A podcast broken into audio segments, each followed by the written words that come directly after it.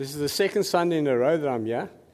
This is unusual. God must be doing some very strange things because I normally only get invited out once. but it is, a great joy to be with you. We're continuing a little mini series uh, on belonging, and uh, this morning it goes around belonging in community. Um, I, I, I was deeply impacted by the charismatic movement during the early 80s, end of the 70s, early 80s. Sally and I were living in Pretoria, and um, Hatfield exploded from nothing to five, 6,000 people. Rhema was going strong, and there was a, a, a sense of unity amongst the different things that God was doing in the different churches. And it kind of culminated in um, the guys in IFCC being formed. So we've heard of that. And one of the initi- uh, uh, initial gathering together was a huge meeting that was held at the Standard Bank Tennis Arena. I only have ever been to that place once in my life. It was near Ellis Park. And uh, there were, uh, it's got a seating capacity of about 6,000, and it was packed. And everybody from the different flows came together to worship together because that, was, that is what they felt God was doing bringing us into unity. And I'll never forget, Bob Mumford was the guy that brought the address, and he preached a sermon that has stuck, uh, stuck with me um, all my life. And uh, he took as his uh, scripture Luke chapter 22, from verse 19. It says, He took this is about the communion, and we actually had communion, and I, I, I wondered beforehand how are they going to serve communion to 6,000 odd people. But we all got a little wafer and a little thing to, to celebrate communion with us. And uh, this is verse 19, Luke 22. And he took bread, gave thanks, and broke it, and gave it to them, saying, This is my body given for you. Do this in remembrance of me. Um, I didn't give the scripture to the guys, but in 1 Corinthians chapter 11, Paul begins to give us some teaching and some instruction around the breaking of bread. Uh, it's 1 Corinthians 10. He says uh, from verse 16, Is not the cup of thanksgiving for which we give thanks a participation in the blood of Christ? And is not the bread that we break a participation in the body of Christ. Because there's one loaf, we who are many are one body, for we all share the one loaf. And then um, he says uh, we need to be really, really careful how we share the body of Christ, because if we do not discern the body, many have fallen asleep. In other words, many have died because they've incorrectly handled the body of Christ.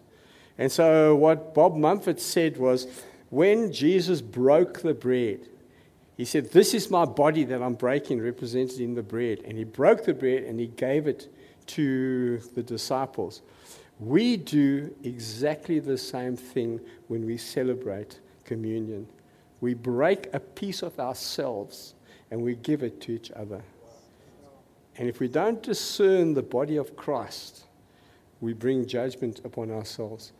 And so he said it wasn't only Jesus, superimposed above that. It's every time we break bread. So when we gather together in koinonia, which is the Greek word of fellowship, participation, living our lives together, as we live our lives together, we break a piece of ourselves off and we give it to each other around the table. The Bible sees community before individuality. In Philippians chapter 1, and we get these verses wrong so often because we kind of come from a background of the individual, and all these verses are around salvation and how the individual behaves. But um, if you look at Philippians chapter 1, right at the beginning, it says, To all God's holy people in Christ Jesus at Philippi, together with the overseers and the deacons. So, this is a letter to all God's people, it's not individuals. In verse 4 of chapter 1, in all my prayers for all of you, I always pray with joy because of your partnership, that's that word again, in the gospel from the first day until now, being confident of this, that he who began a good work in you, not you, the individual, us, began a good work in us, will carry it on to completion until the day of Jesus Christ. And so God looks at community. Paul writes and he says, it's the community that's going to prosper and go forward. And we've kind of, with the, the um, Protestant movement, and they've taken that to mean the individual. In chapter 2, verse 12, it's a similar thing. It says, Therefore, my dear friends, as you have always obeyed, not only in my presence, but now much more in my absence, continue to work out your salvation with fear and trembling. That's us. We are to work out our salvation with fear and trembling as we break off a piece of each other, of ourselves and we give it to people. And the great sadness is when we come into communities, we withhold and we don't share our lives with other people. Um, and so, what the Bible uh, perceives and kind of imagines for us is wholesome, healed relationships uh, mutually encouraging relationships that build each other up, where we share our life with each other, etc. And so, what does the Father's house look like? I'm just going to give you four points. Um, I don't have time to elaborate on them. And then I'm going to have a look at how do we create an atmosphere of community amongst us as we go forward. And then I believe there's a thing that's going to happen around the communities after that. And so, what, is, what does the Father's house look like? Number one, it is filled, and I'll just give you the headings it is filled with radical, gospel centered disciples. Those who have understood, who have received the good news, understood the good news, and want to tell other people about the good news of the Lord Jesus Christ.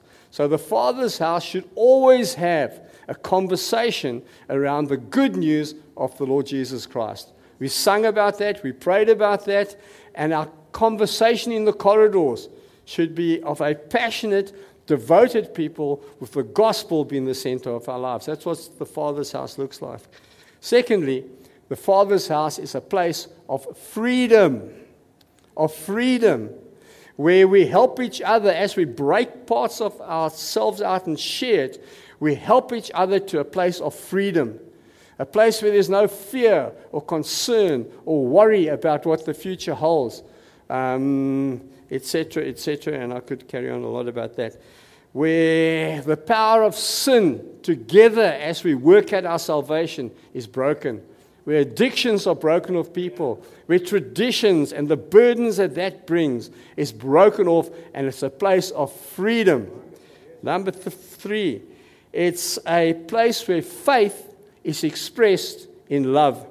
Galatians 5, verse 6 says, The only thing that counts, the only thing that counts, those are very, very impactful words.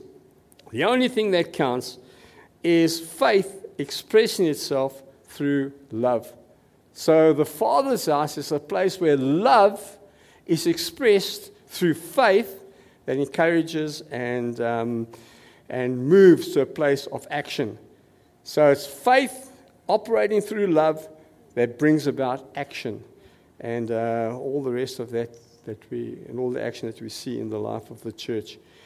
Together, we are in love and in faith journeying to a place of harmony, of, of the presence of God, and the joy of the Lord. Together we are seeing the bride of Christ being formed amongst us in a, in a really wonderful way. It's where we love our neighbor as ourselves, and I could expand on that. And so it's a place filled with radical, gospel centered disciples. It's a place of freedom. It's a place of faith expressing itself in love. And then, number four, it's a place where we walk by the Spirit. Galatians 5, verse 16. We're encouraged to walk by the Spirit, not by the flesh. Walk by what we can't see, not what we can see. Walk in step with God um, and connecting us to the power of God. where we develop this love for the presence of God, which is what we experienced this morning already. So I think those are the four main characteristics for me as to what the house of the Lord looks like. In 1 John 1, verse 7, John says, Now, John was the disciple whom Jesus loved. He had this really special love relationship with Jesus. Um, and so he writes this in verse, uh, in verse 7. Or let's go back to verse 6. 1 John 1, verse 6. If we claim to have fellowship with him, that's with Jesus, with God, and yet we walk in darkness, we lie and do not live out the truth. It's kind of fairly obvious. And this is how he brings, that's the context. Now, listen to what he says. But if we walk in the light, as he is in the light, we have fellowship with one another, not with God. If we walk in the light as he is in the light, we have fellowship with one another. That just flows from walking in the light. You can't walk in the light and not be in community. And, and here's the result the blood of Jesus, his son, purifies us from all sin. It's an immensely powerful verse, that. Immensely powerful. It says, if we walk in the light, in the light of God's truth, in the light of His grace, in the light of His power, if we walk in kind of surrounded by the light of God, the revelation of truth, we will have fellowship with our brothers and sisters. And out of the flow of that light and the fellowship, the blood of Jesus will purify us from sin.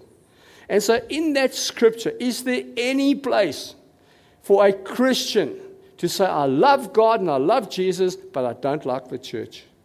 Is there any place? Because what are you cutting yourself off from? The blood of Jesus purifying your sins. And so it is immensely important. You know, you can't love God and not love your brothers and sisters. It is impossible. It's like say I'm a deep sea diver, but I hate the sea. It doesn't, it doesn't work. It's, it's illogical. It's, it's, it's, it's, meaningless.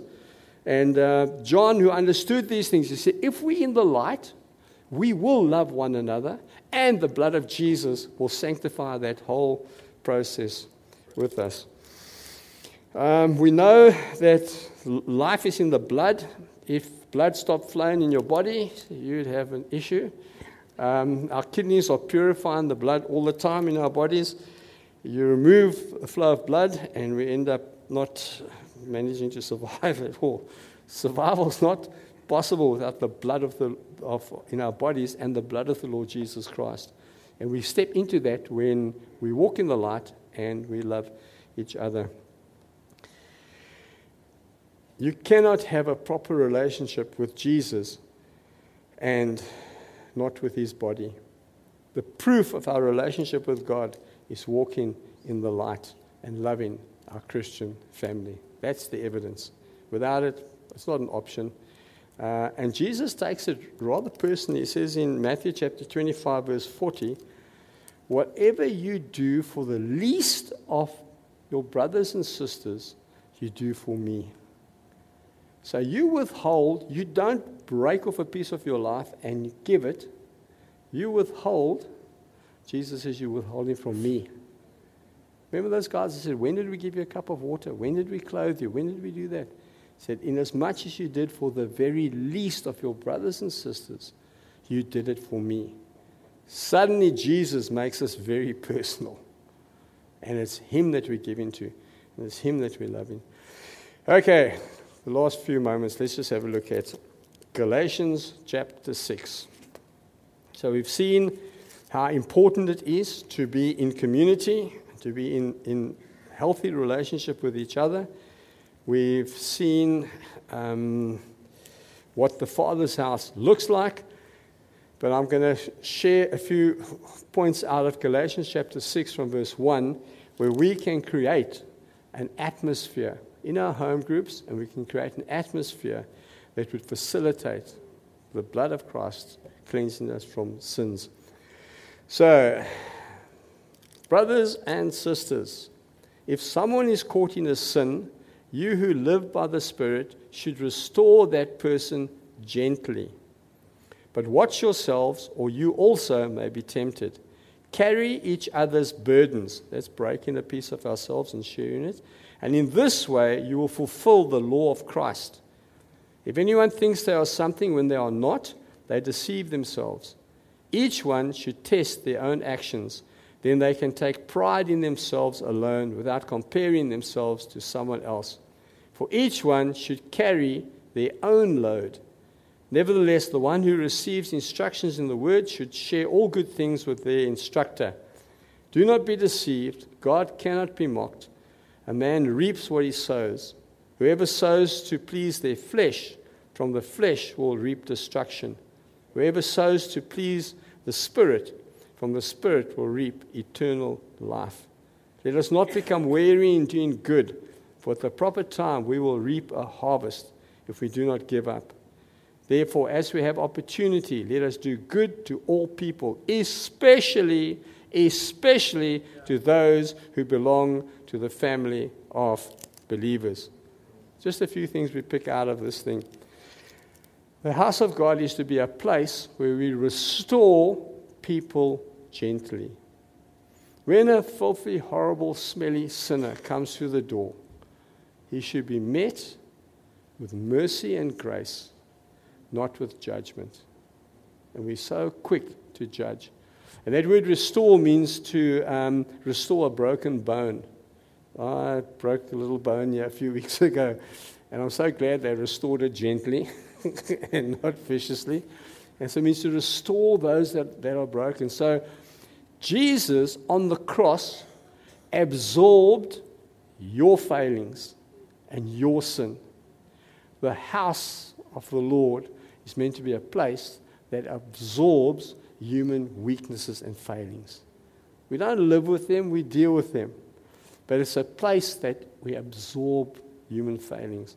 Um, many years ago, we had a, a guy uh, who had an adulterous relationship with another uh, a lady in, in, our church, and the husband came home and, and caught them. And so the guilty party the first thing he did was he jumped in his car and he rode straight to my office to come and confess. And I've often wondered over the years what was it that we were building in the life of the church that when he was caught, like in sin, he ran to the church and not away from it. And so we to create an atmosphere. We don't tolerate sin, we deal with it. But we create an atmosphere that is able to absorb the sinfulness and etc. of the world. Number two, we get to carry each other's burdens. Bob Mumford used to speak of our own load of oppressive thoughts. Each one of us carry around this load of oppressive thoughts. and we're meant to carry each other's as we help each other face the journey of life and walk through life we do it with no thought of reward. It says further on in verse 5 we're to carry our own load. So while we're carrying our own load, we're helping to carry the burden of our brother and sister. And while they're carrying their own little load of oppressive thoughts, they're helping us to carry ours. And together we work at our salvation. And together we are able to honor God. Um, the third thing is extend mercy, not judgment. In other words, don't judge people and think of yourself more highly. We like quoting that verse to each other in a kind of a joking way, but um, no room for comparison, no room for jealousy. Mercy, mercy that sets the agenda. And then the next one is high honor. That we live in a culture of high honor, high honor towards God and His Word. It says there, nevertheless, the one who receives instructions in the Word should share all good things with the instructor. And so we're called to honor those that teach, those that lead. We're called to honor God above all else. We're called to extend honor towards our fellow believers.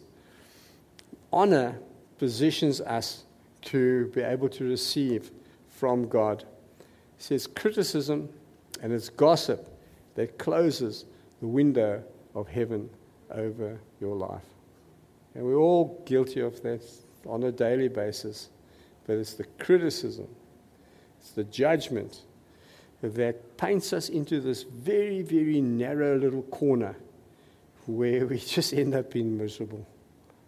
It's honor. It's honor. It's honor. There's honor amongst the Trinity. There's honor in the Father's house where we honor all things. And then finally, we create an atmosphere of generosity. And I've read that scripture do not be deceived. God cannot be mocked. A man reaps what he sows. Sow sparingly, reap sparingly, sow extravagantly, outrageously, generously, you'll receive that. Give generously to your brothers and your sisters, whether that's finances, which is the context here, or time, or effort, or just a listening ear to say, I understand the difficulties that you're going through. We're going to walk through this thing together. Uh, sitting with someone who's mourning, who's deeply disturbed, and crying, just sitting with them, not saying anything or doing anything, just sitting with them, saying that I'm here with you, fighting the battles of life, um, um, wealth and prosperity. And those were no debt. Only debt is for um, a home and perhaps a motor car. Otherwise, no debt at all. Live within your means. In other words, cut your coat according to your cloth. Uh, and then he said, take 10% and tithe 10% to the church off the top. Take 10% and give that away as offerings. Take 10% and save. So you save 10%, 10% you give away, and 10% is the tithe. The 70% that you have over, guaranteed, has more purchase power than your original 100%. Zelda and I have a testimony of living way beyond what we could ever merit or afford. Way, way, way beyond. And it hasn't stopped because we've put those financial sowing principles into um, our budget. And so you want to create an atmosphere of generosity, love without reward, not expecting anything in return. And so for a Christian, it is impossible to walk in the light, to experience the truth and the light and the revelation of Christ, and not love your brother and sister, and not be part of a community, a smaller community that where you can live these things out, where we can help each other work at our salvations, where we can carry each other's load of oppressive thoughts as we carry our own. It doesn't work any other way. Any other way is just deception, because the devil would want to divide us. He'd want to have these lone Christians all over the place, and it just does not work. It's when we are walking in the light, in fellowship with our brothers and sisters, that the blood of Christ is able to wash us from all sins. Profound truth.